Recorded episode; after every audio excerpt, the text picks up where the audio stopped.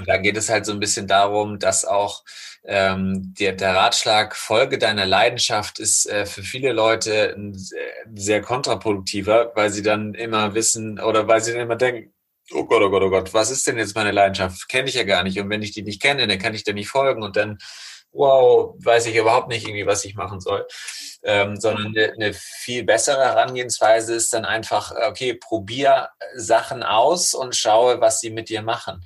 Ähm, ob sich dort, ob sich Sachen besonders schwierig anfühlen, ob sich halt Leute Sachen besonders gut anfühlen. Und in der Regel, wenn man möglichst viele Dinge ausprobiert hat und wenn man dann in spezifischen Dingen das Gefühl hat, dass man irgendwie Raum und Zeit vergisst, dass man äh, total lost ist in dieser Aufgabe, dass man so diese Flow-Momente ähm, erlebt, wie man sie ja vielleicht kennt, also wo man wirklich äh, so im, im Tun ist, dass man ähm, total die Zeit vergisst und alles um sich herum und alles fällt auf einmal leicht.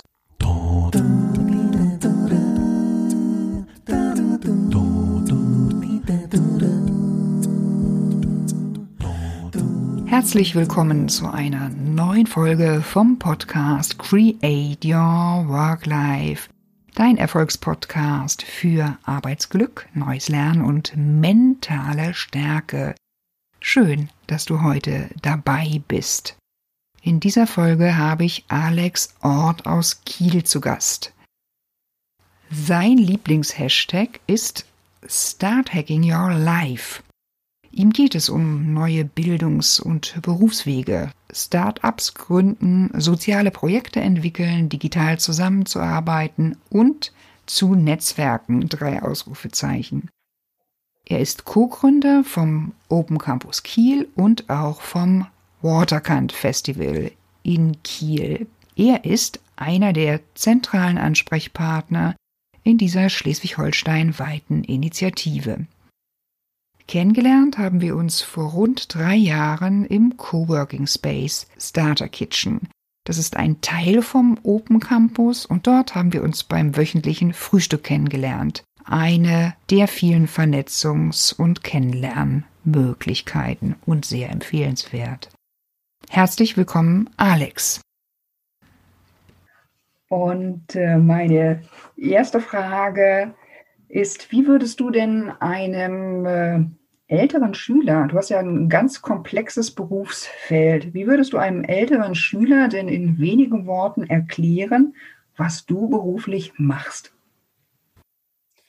Ähm, genau, danke erstmal für die Einladung. Ähm, ich würde erklären, dass ich versuche, andere Berufs- und Bildungswege aufzuzeigen als das, was man so grundsätzlich kennt. Also normalerweise gehen wir davon aus, dass ähm, das so ein bisschen vorgezeichnet ist. Man geht in die Schule, man geht in die Ausbildung, man geht in die Hochschule, man geht in den Beruf, Feierabend, Dankeschön, das war's mit dem Leben so ungefähr. Das kennt man ja. Ähm, und wir wollen eigentlich alternative und ja etwas andere und individuelle äh, Bildungswege aufzeigen und ermöglichen. Also das heißt konkret, ähm, wir sind halt der festen Überzeugung, dass wenn jemand ähm, eine bestimmte Leidenschaft hat, dann ähm, kann es halt schon dazu führen, eine bestimmte Richtung einzuschlagen, ähm, die nicht unbedingt seinen Eltern klar waren oder seinen Freunden oder ähm, wem auch immer. Das heißt also, diese, diese Vielfalt an äh, Biografien äh, mit zu ermöglichen und aufzuzeigen, ist, glaube ich, halt wichtig, damit wir in der Gesellschaft äh, niemanden verlieren, der das Gefühl hat, okay, er kommt hier nicht vor. Und Genau, darum soll es ein bisschen gehen. Also das heißt, ähm, Leuten dabei zu helfen, so ihre, ihre Stärken, Leidenschaften und ähm, ja, individuellen ähm, Potenziale in berufliche Bahnen lenken zu können. Ja, ja. Und da wäre für mich an der Stelle auch gleich eine dazu passende Frage ganz interessant. Wann hast du denn eigentlich für dich äh, herausgefunden und wie hast du das auch herausgefunden, was deine, was deine Potenziale sind und vor allen Dingen die damit einhergehenden Werte? Ja, das ist eine gute Frage. Also ich habe äh, zuerst gemerkt, was scheinbar nicht meine Potenziale waren, nämlich halt normal im Schulalltag auf dem Gymnasium ähm, gut zu funktionieren. Also klar, natürlich der Alltag mhm. funktionierte, aber soweit all das, was da gefordert wurde, Also gerade, ähm, das war ein altsprachliches äh, Gymnasium mit irgendwie starkem naturwissenschaftlichen Fokus. Ähm, ungefähr all das, was ich nicht bin. Und ich dachte halt, ja, super. Ähm, dann scheint es wohl an mir zu liegen, dass ich hier nicht klarkomme oder dann scheint es halt daran zu liegen, dass ich blöd bin oder dumm oder was auch immer. Ähm, und das war nicht so unbedingt das beste Gefühl, muss man sagen. Also ich bin halt einmal sitzen geblieben, hatte einmal, habe einmal eine Nachprüfung gemacht. Und so eine Nachprüfung, das ist auch eine, wie soll ich sagen, sehr fast ein sadistisches Instrument. Also das läuft so, dass man eigentlich offiziell sitzen geblieben ist und hat dann aber noch die äh, Sommerferienzeit, sich halt in eine Thematik einzuarbeiten, wo man halt eine 5 hat. Also bei mir was in Mathe.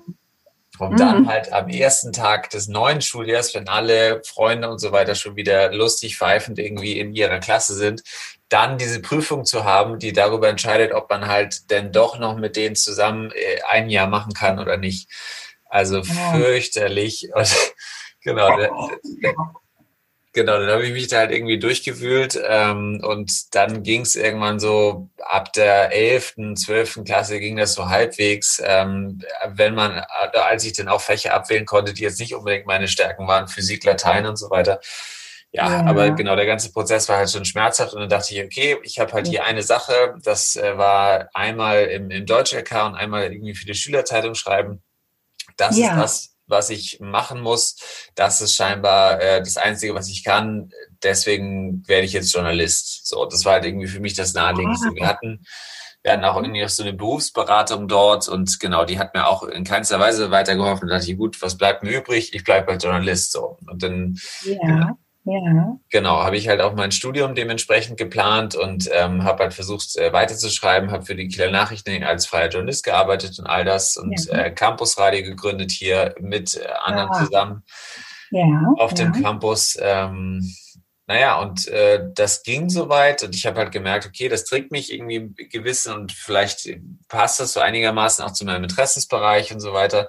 Ähm, hab dann, kam dann nur extrem ins Schlingern, als ich halt merkte, so bei meiner Magisterarbeit und ich auch so ein bisschen das System ähm, äh, Journalismus untersucht habe, dass das ja, ja in, in Gänze doch nicht so mehr meine Leidenschaft ist, wenn man halt so mal hinter die Kulissen schaut, wie ich ja. dachte. Und auf der anderen Seite hat man ja schon gesehen, so die Krise des Journalismus ähm, ja, ist ja offenkundig, haben nie so richtig ein Geschäftsmodell gefunden für ähm, das Internet und genau, da war insofern klar, das trägt mich irgendwie nicht mehr, ich brauche irgendwie was anderes. Und genau, dann stand ich erstmal äh, ziemlich verloren da, weil ich halt keine Ahnung ja. mehr hatte, was ich eigentlich kann und soll, weil gefühlt so meine einzige Option irgendwie weggebrochen ist. Oh ja, ja, ja. Genau, naja, und dann hat sich halt äh, durch einen Zufall, ich habe dann meine Magisterarbeit geschrieben, habe dann äh, meine, wusste nicht genau, was dann danach, was ich machen sollte, habe dann meine Doktorarbeit angefangen. Ähm, ja. Und ja, war, glaube ich, auch nicht so die klügste Entscheidung irgendwie. Ähm, und habe dann meinen äh, Doktorvater gefragt, ob er nicht irgendwie einen Nebenjob bei ihm direkt äh, im Lehrstuhl hätte. Und er sagte, nee, er hätte gerade keine freie Stelle, aber er hat noch, ähm, er kennt da eine Schule, äh, Stiftung ja. Ein Internat, äh, da ist er jetzt gerade im Vorstand, die suchen einen, ähm, der da die Öffentlichkeitsarbeit unterstützt. Und ich sagte, puh, ja, keine Ahnung, normalerweise bin ich halt eher so, komme ich von der Journalismusrichtung. Aber glücklicherweise ja. habe ich da was äh, gemacht während des Studiums. Ich war halt im ähm, AStA, also im Allgemeinen Studierendenausschuss habe da mhm. dann äh, Presse- und Öffentlichkeitsarbeit auch mitgemacht und habe mhm. dann gemerkt, ja, ich weiß so ungefähr, worum es geht, also probiere ich das doch mal, schaue ich mir das mal an und ähm, probiere es halt aus. Und äh, genau, ich habe mich halt von Beginn an sehr gut mit dem äh, damaligen Leiter, äh, Dr. Werner Esser, verstanden. Da waren wir ah. sofort auf einer Schiene. Ähm, und ich mochte schon auch sozusagen das grundsätzliche äh, Bildungsideal äh, der Stiftung Louise Lund, weil die sich halt sehr für, das ist eigentlich eine, eine sehr politische ähm. Stiftung, die auch wiederum die Stärken des Individuums fördern wollen, um sie, um das Individuum ähm, ja unabhängig zu machen von solchen Sachen wie ähm, nationalsozialistischen Strömungen, ähm, ja. weil die Schule ursprünglich oder das Konzept wurde halt ähm, von Kotan gegründet, äh, ein Juden, der ähm, die ja wie soll ich sagen ähm, Kinder stark machen wollte, damit halt sowas wie der Zweite Weltkrieg halt nicht nochmal passiert. Genau, und dann ah. dachte ich mir, okay, schaue ich mir das mal an und genau, fange damit mal an. So, und dann, genau, ähm, habe ich das soweit gemacht, ging auch soweit ganz gut, aber ich habe halt immer noch so gemerkt, dass da, dass da halt noch was fehlte. Ähm, und ja. ich da immer noch nicht so, ja, wie soll ich sagen, so zu hundertprozentig irgendwie im, im Einklang war mit dem, was ich halt so kann.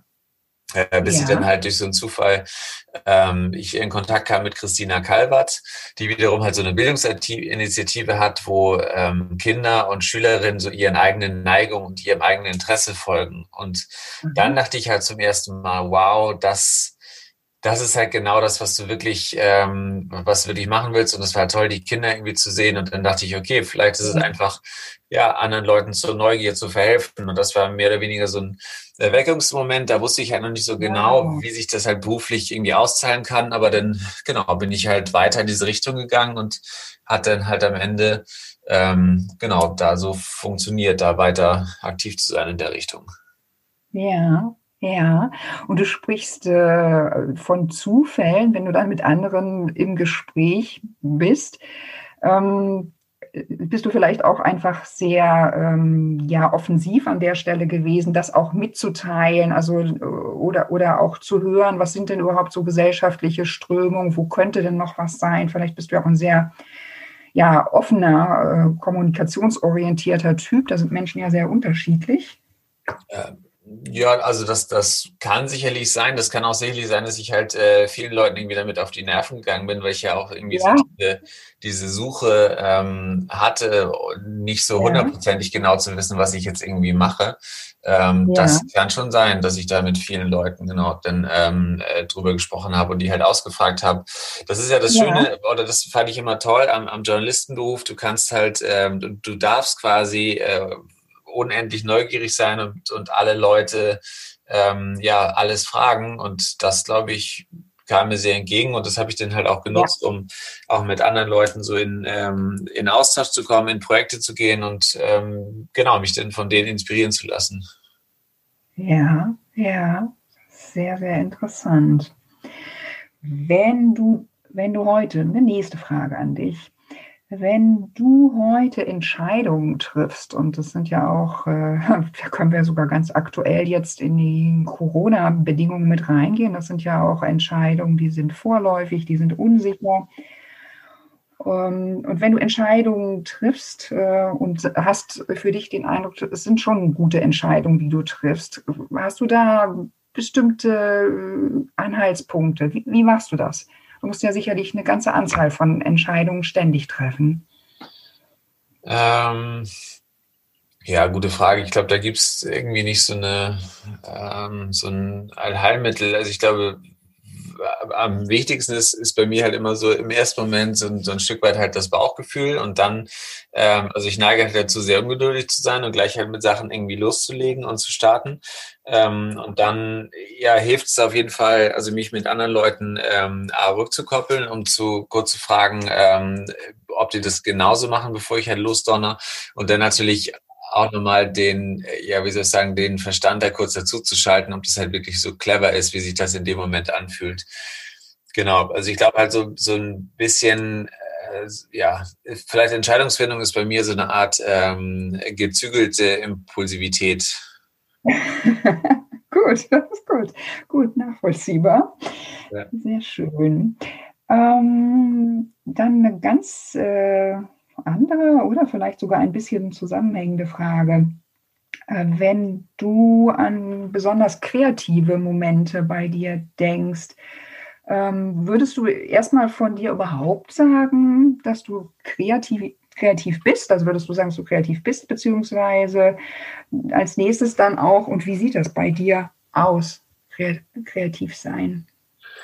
Ähm, ja, ich, ich, ich würde es mal anders formulieren. Also ich glaube, ich bin genauso kreativ wie jeder oder jede andere auch. Ähm, nur, dass viele Leute, glaube ich, äh, dieser Erzählung verfallen sind, nicht kreativ zu sein. Das ist so ein bisschen ähm, eine Herausforderung, die mit vielen Sachen zusammenhängt. Aber einer meiner weiteren, ja, es klingt so pathetisch, aber keine Ahnung, besonderen Momente, Erweckungsmomente vielleicht war, äh, einer Rede von Sir Ken Robinson zu hören. Der hat ja ein äh, wahrscheinlich so den weit, den bekanntesten TED Talk ähm, ever gemacht. Da ging es halt darum, ja. dass er sagt, so alle Kinder oder alle Menschen haben irgendwie dieses kreative Potenzial. Das wird halt nur häufig ähm, nicht gefördert, so im schulischen Zusammenhang, nicht weil die Lehrerinnen und Lehrer das so wollen, sondern weil es einfach so systemisch passiert. Das ist keine Sache, die in Schulen eine besondere Rolle spielt. Also wenn, denn nur sehr abgegrenzt irgendwie in Kunst, aber ja, mit Kunst im Endeffekt kannst du dir halt auch keine, ähm, komm, mit Kunst alleine kommst du nicht gut durch die Schule, zumindest mhm. nicht durch die mhm. klassische, da sind halt andere Sachen gefördert. Und äh, deswegen, genau, äh, verkümmert das so ein bisschen. Da gibt es ja Studien dazu, dass tatsächlich je länger man so in äh, Bildungsinstitutionen ist, also gut, die Studie ist auch schon irgendwie fünf bis zehn Jahre alt, aber da kam halt raus, äh, desto ähm, mehr versiegt quasi so ein bisschen diese intrinsische äh, Kreativität und, und die, ja. den Glauben an sich selbst. Und Genau, deswegen ähm, haben wir das auch häufig in, in, in, meinen Kursen, wo wir halt sagen so, ja. ja, ihr denkt vielleicht, ihr seid nicht kreativ, aber ihr seid's. Genau, und insofern würde ich mich äh, genauso kreativ oder nicht kreativ wie, wie jede andere bezeichnen.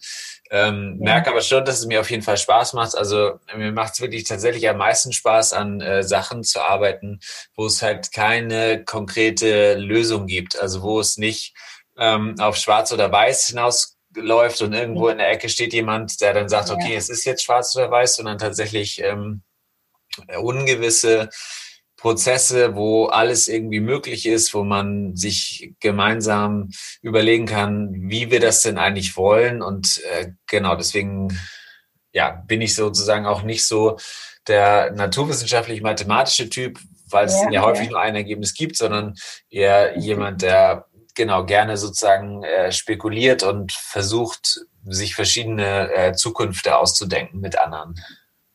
Ja, ja.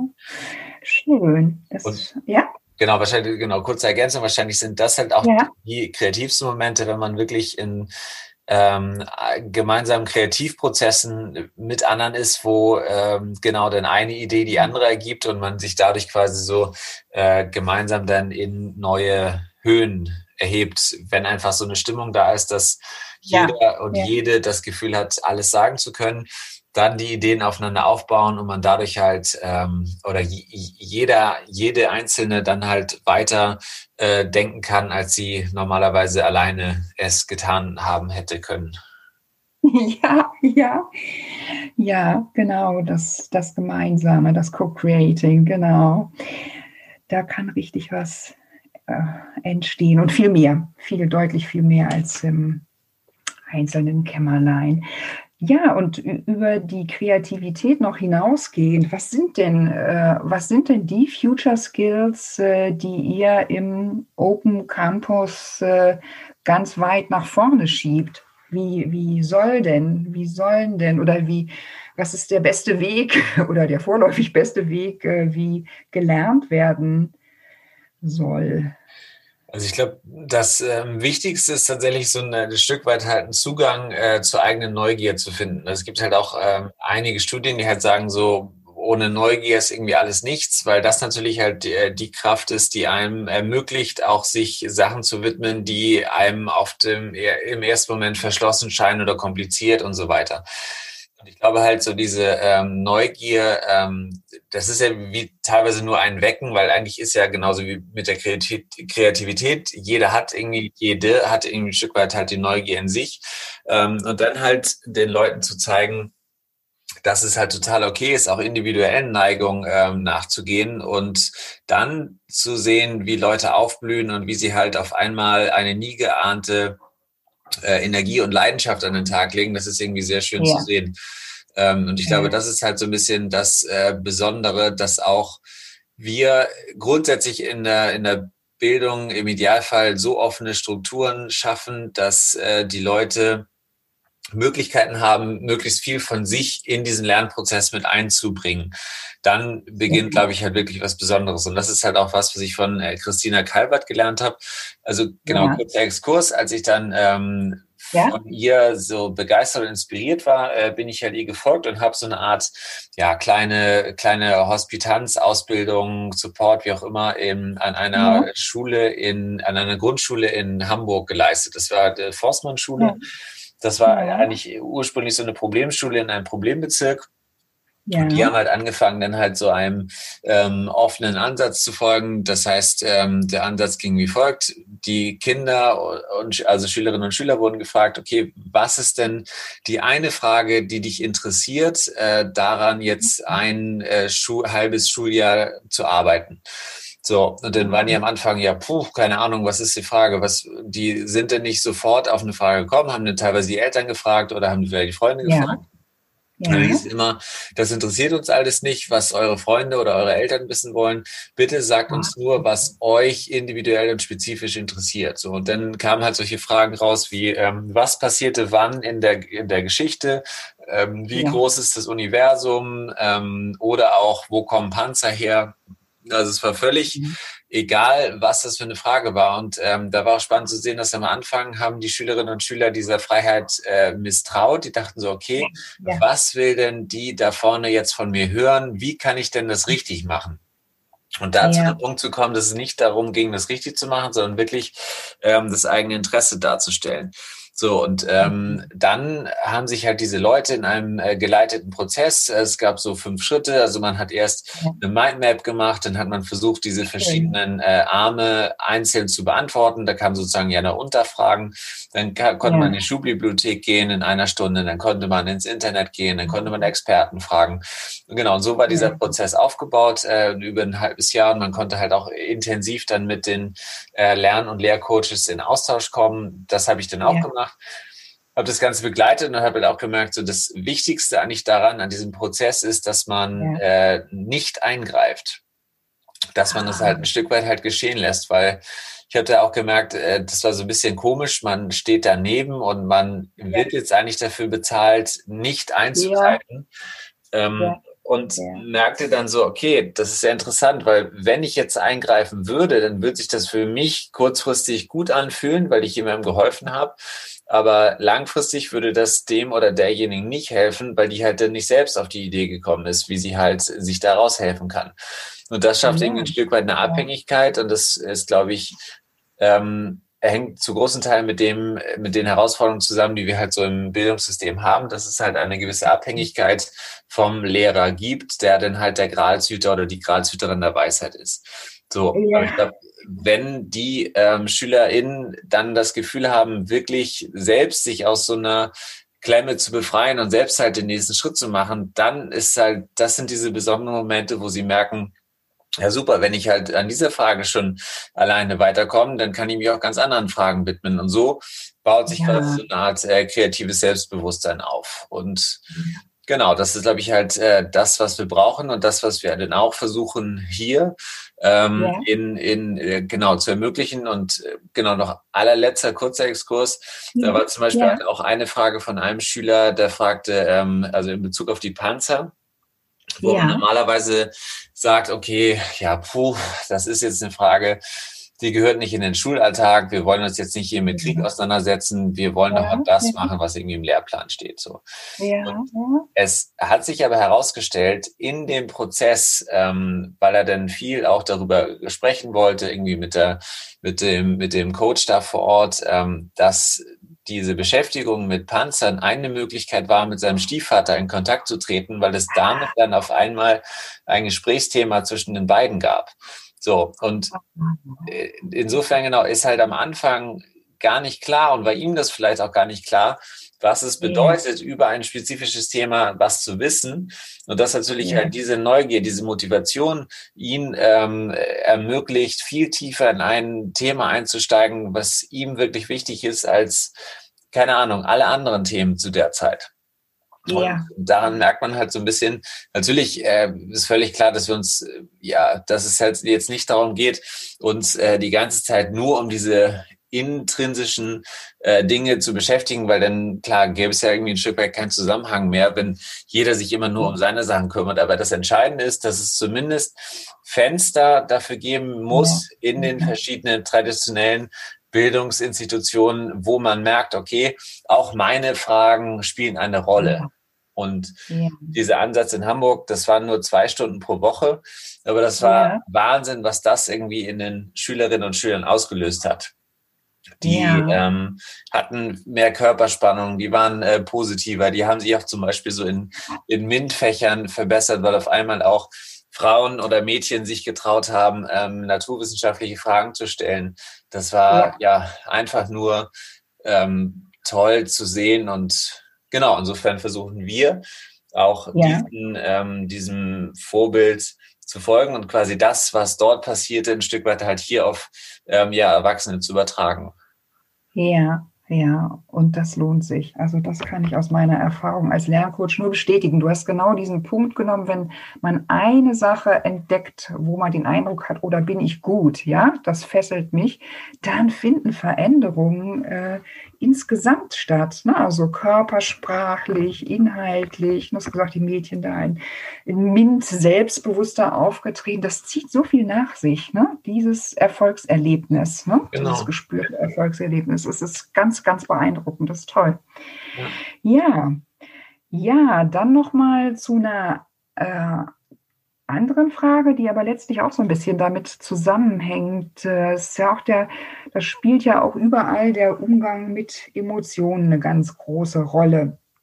Und das Megathema ist ja auch ähm, ja äh, Stress heute, ja heute ganz aktuell Umgang mit Stress. Also ich vermute mal, dass äh, an sich schon die ähm, Aufgaben, die, die, die Tätigkeiten, die du ausfüllst, dass die sehr, sehr umfangreich sind, äh, vielseitig. Und dann ist ja auch wichtig, äh, für sich selbst zu wissen, wie komme ich dann selbst äh, dann runter. Also ein gewisser Stress ist ja gut, ist positiv bis im gewissen Maße und die Kunst besteht ja immer darin, eine gute Balance persönlich zu finden. Und da würde mich interessieren, wie gehst du damit um? Wie machst du das für dich?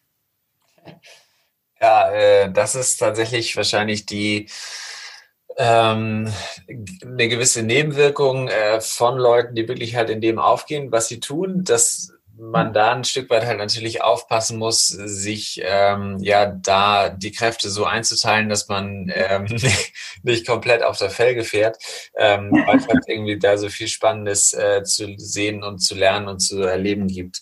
Ja, das, ja. keine Ahnung, ich habe ich hab da keine abschließende Antwort. Das ist mit Sicherheit eine ja. meiner größten Herausforderungen, irgendwie ähm, abzuschalten und mich von den Dingen, die mich ähm, interessieren und faszinieren, mich wieder zu entfernen und zu sagen, ist okay, ich habe getan, was ich konnte. Jetzt mache ich halt irgendwie, keine Ahnung, treffe ich mich mit, mit Freunden, spiele ein Instrument oder, keine Ahnung, gucke einen Film.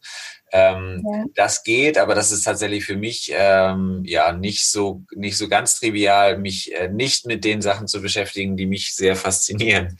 Ähm, ah, okay. Ja. Okay. Okay.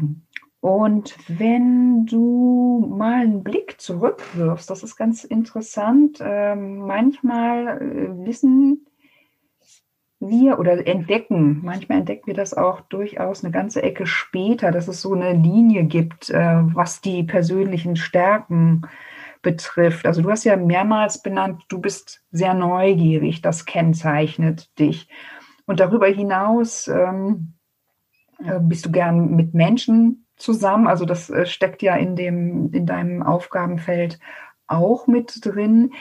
Was, was ist das noch, was du an Stärken hast? Und äh, gibt es da bei dir möglicherweise eine Linie, wo du heute im Rückblick sagst, ja, das, äh, das konnte ich im Ansatz als Kind oder als Jugendlicher, das habe ich auch schon gerne gemacht?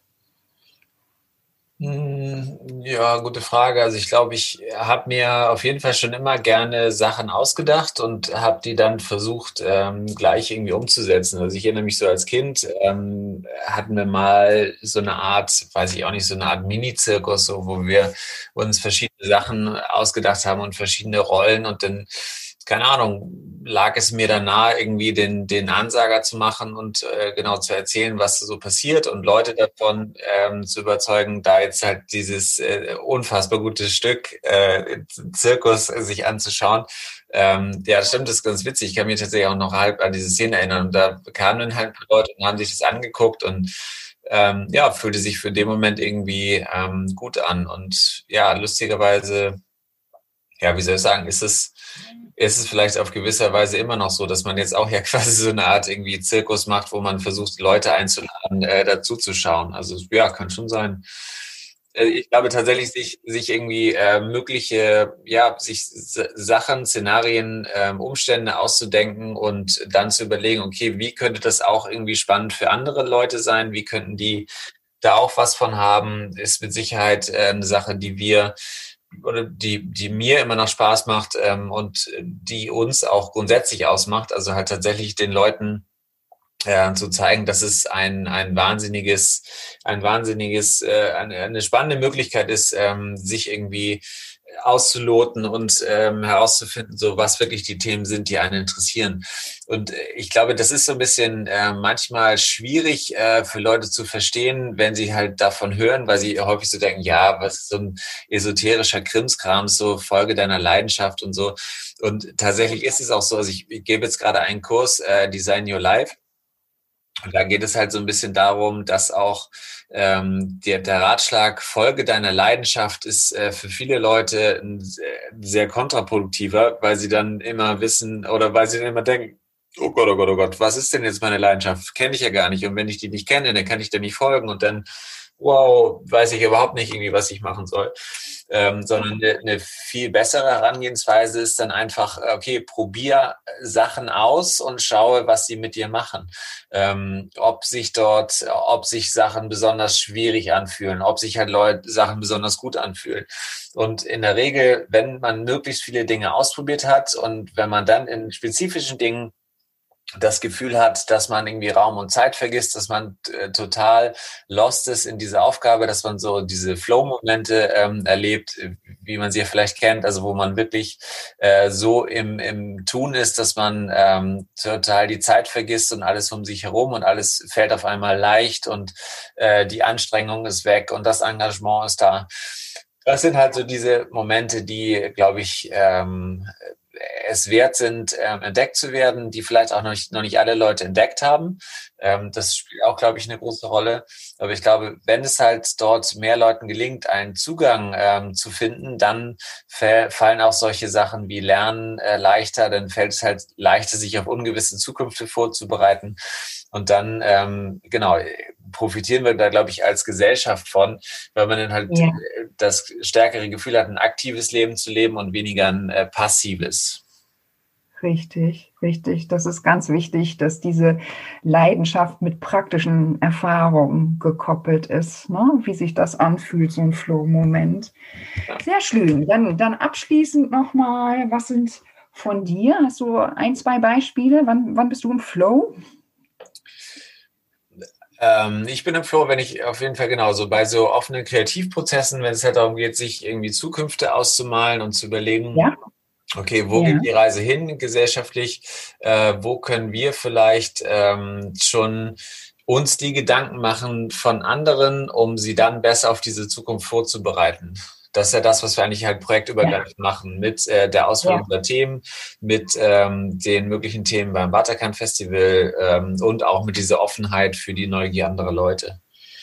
Ja, ja, sehr schön. Alex, ich bedanke mich ganz, ganz herzlich für diese wirklich spannenden Innenansichten. Das war sehr, sehr inspirierend, dieser Austausch. Vielen Dank. Danke dir für die Fragen. Ja, sehr, sehr gerne. Und dann freue ich mich, wenn ihr in zwei Wochen wieder dabei seid beim nächsten Create Your Work Life mit einem anderen spannenden Interviewgast. Macht's gut. Ciao, Claudia. Genau, dann setze ich fort und dann nehme ich auch das Bild wieder raus. Ich würde dich auch bitten, dass du dein Bild wieder wegnimmst, dass die Qualität ja. ja, optimal ist. Gut, dann nehmen wir noch mal eine weitere Frage. Ja, Alex, mich würde ganz besonders noch interessieren, was äh, die Arbeit, die praktische Arbeit heute vom, vom Open Campus ausmacht. Da stecken ja ganz viele Jahre schon an Entwicklung drin, an Entscheidungen, die getroffen worden sind. Was, äh, welche Möglichkeiten bietet Open Campus denn für Studierende konkret? Mhm. Also ich glaube, genau das Entscheidende ist bei Open Campus, dass es ähm, gerade sich an Studierende richtet, aber nicht nur. Also genauso herzlich sind äh, SchülerInnen, sind Angestellte, sind ähm, Leute, die vielleicht gerade eine Doktorarbeit schreiben, sind RentnerInnen oder Geflüchtete willkommen. Das heißt also, ja. wir sind wirklich offen äh, für alle, die Lust haben, ähm, was Neues auszuprobieren und vielleicht ja neue äh, Fähigkeiten an sich zu entdecken, von denen sie vorher noch nicht wussten, dass sie da waren.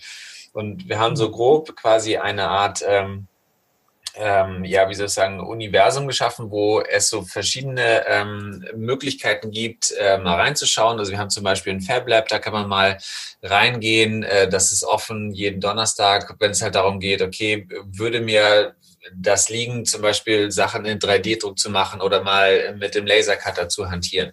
Also immer in der äh, Voraussicht, dass in dem Moment, wo man halt Sachen ausprobiert, ähm, kann vielleicht was Neues, entweder was Neues an Neugier hinzukommen oder man kann es halt verbinden mit Sachen, die man als Kind schon gerne gemacht hat und äh, beginnt dann dort halt sich halt irgendwie einzuarbeiten. Das ist halt eine Facette.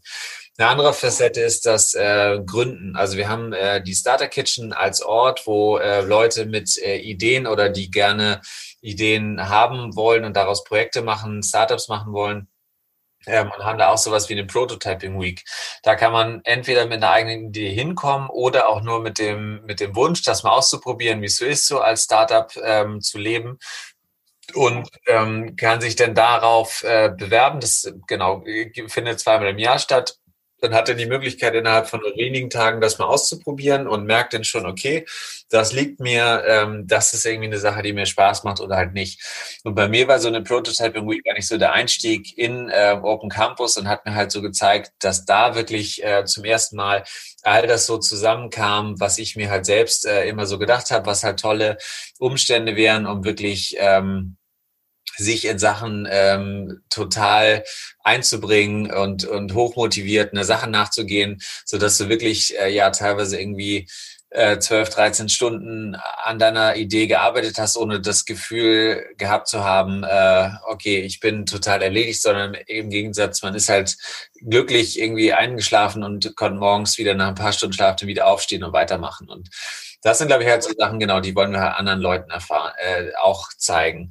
Genau, das ist so das dritte, ähm, die, die ganzen Edu-Programme. Das heißt, also wir bieten so verschiedene Kurse, die man äh, Berufsstudien begleitend oder genau äh, alltagsbegleitend irgendwie machen kann. Ähm, immer in Bezug auf verschiedene Zukunftsskills, die man da so erfährt sowas wie Projektmanagement, äh, Design Your Life, Social Media, Nachhaltigkeit, genau, also es, äh, oder auch äh, künstliche Intelligenz, ein ganz großes Thema in diesen Tagen. Ähm, genau, dann haben wir noch ähm, Möglichkeiten, das, was sozusagen das Universum hier ausmacht, dann auch wirklich zu erfahren und kennenzulernen, wie zum Beispiel im Kosmos in der Kieler Holzenstraße. Da kann man sich halt mal anschauen, was halt so Gründerinnen und Gründern hier vor Ort äh, produzieren. Oder halt eben auch beim Waterkant Festival, wo wir dann versuchen, einmal im Jahr dieses ähm, entstandene Netzwerk in Schleswig-Holstein äh, zu zeigen, äh, offen zu machen und damit halt auch Leute einzuladen, okay, du siehst, die, die Person X oder Y hat es halt geschafft, irgendwie ein ähm, eigenes Leben zu leben. Ist das nicht auch äh, inspirierend und Rückenwind für dich, das auch zu probieren? Und dann auf Basis von äh, Bildung und Weiterbildung dann halt so auch eigene Stärken auszubilden, mit dem man dann entweder was eigenes gründet oder vielleicht hier ein spannendes Unternehmen findet äh, in der Region, das einem hilft, genau diese Facette von sich ähm, in die Tat umzusetzen. Genau, insofern haben wir auch so eine studio.net, das ist eine Jobplattform. Ähm, Da haben wir auch eine Möglichkeit hier über spannende Jobs zu stolpern, die in der Region sind, wo man vielleicht ja. stärker das Gefühl hat, das würde auf mich passen, als quasi ja. genau nur dieser ähm, diesem einen vielleicht zufälligen, zufällig eingeschlagenen Job äh, zu folgen, der einem vielleicht gar nicht mehr unbedingt Freude bereitet. Und das ist ja so ein bisschen die These dahinter. Also wenn man einfach merkt, dass ähm, das Berufsleben einen ab einem gewissen Punkt jetzt nicht mehr, ja, wie soll ich sagen, äh, täglich freudig aufstehen lässt, das sehe ich nicht jeder Tag ist irgendwie Freude, das ist völlig klar und natürlich gibt es ja. auch Hindernisse.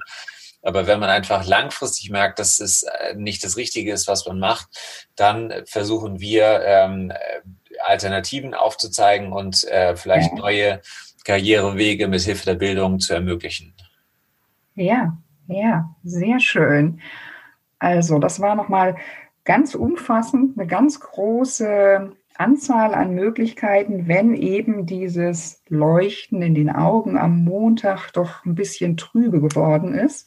Ja. Dann kann man hier am Open Campus äh, sehr viel und äh, was ich ganz wichtig finde, du hast das nochmal unterstrichen, natürlich für Studierende, weitergehend wirklich für jeden, der sich angesprochen fühlt, der sagt, ach nee, ich bin nicht mehr ganz so zufrieden in meinem Job.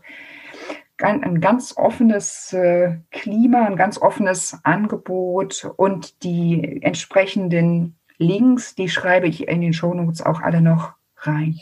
Genau, und vielleicht auch ein, ein letzter Satz, was auch gerade nochmal schön ja. sagtest, so mit dem Leuchten, dass ja auch, glaube ich, ja. diese, diese Momente, wo was Besonderes entsteht, auch wo Innovationen entstehen, sind halt nämlich genau diese Momente, wo die Leute das äh, Leuchten in den Augen haben, weil sie dann äh, beginnen, sich quasi ja über äh, das normale Maß in Sachen ähm, einzuarbeiten und dadurch ja auch wirklich was Besonderes, Neues ähm, gestalten und entwickeln, das dann wiederum der Gesamtgesellschaft um sich herum zugutekommt. Das ist, glaube ich, halt äh, wichtig, also nicht nur für die ähm, genau Innovationskraft eines Ortes, einer Region, sondern auch, glaube ich, für die Zufriedenheit äh, der Leute, wenn äh, Menschen das Gefühl haben, dass sie äh, gehört werden und dass halt ihre Leidenschaften gewertschätzt werden und äh, es dafür Ventile gibt. Das ist, glaube ich, halt wichtig auch für den gesamtdemokratischen Prozess, weil das Schlimmste, was ja passieren kann, ist, dass sich Leute abgehängt fühlen und, und denken, okay, eigentlich spielt es überhaupt keine Rolle, wer ich bin, was ich will. Ähm, ich bin irgendwie nur eine kleine Nummer, ein kleines Rädchen im System und ja, die ja. Welt wird sich auch ohne mich drehen. Dann, glaube ich, beginnt Unzufriedenheit. Aber die, das Gegenteil mhm. ist wirklich aktive Leute, die Lust auf ihr Leben haben, die Lust darauf haben, Neues zu sehen, Neues zu entwickeln und dadurch dann, glaube ich, äh, ja, so ein, so ein besseres Stadt- und ein besseres äh, Gesellschaftsklima entstehen kann.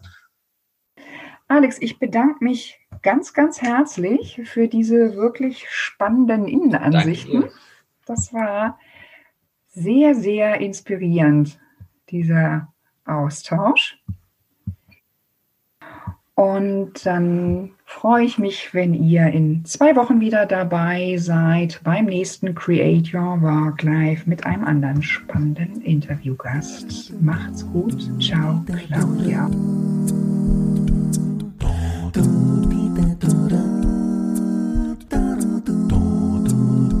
do do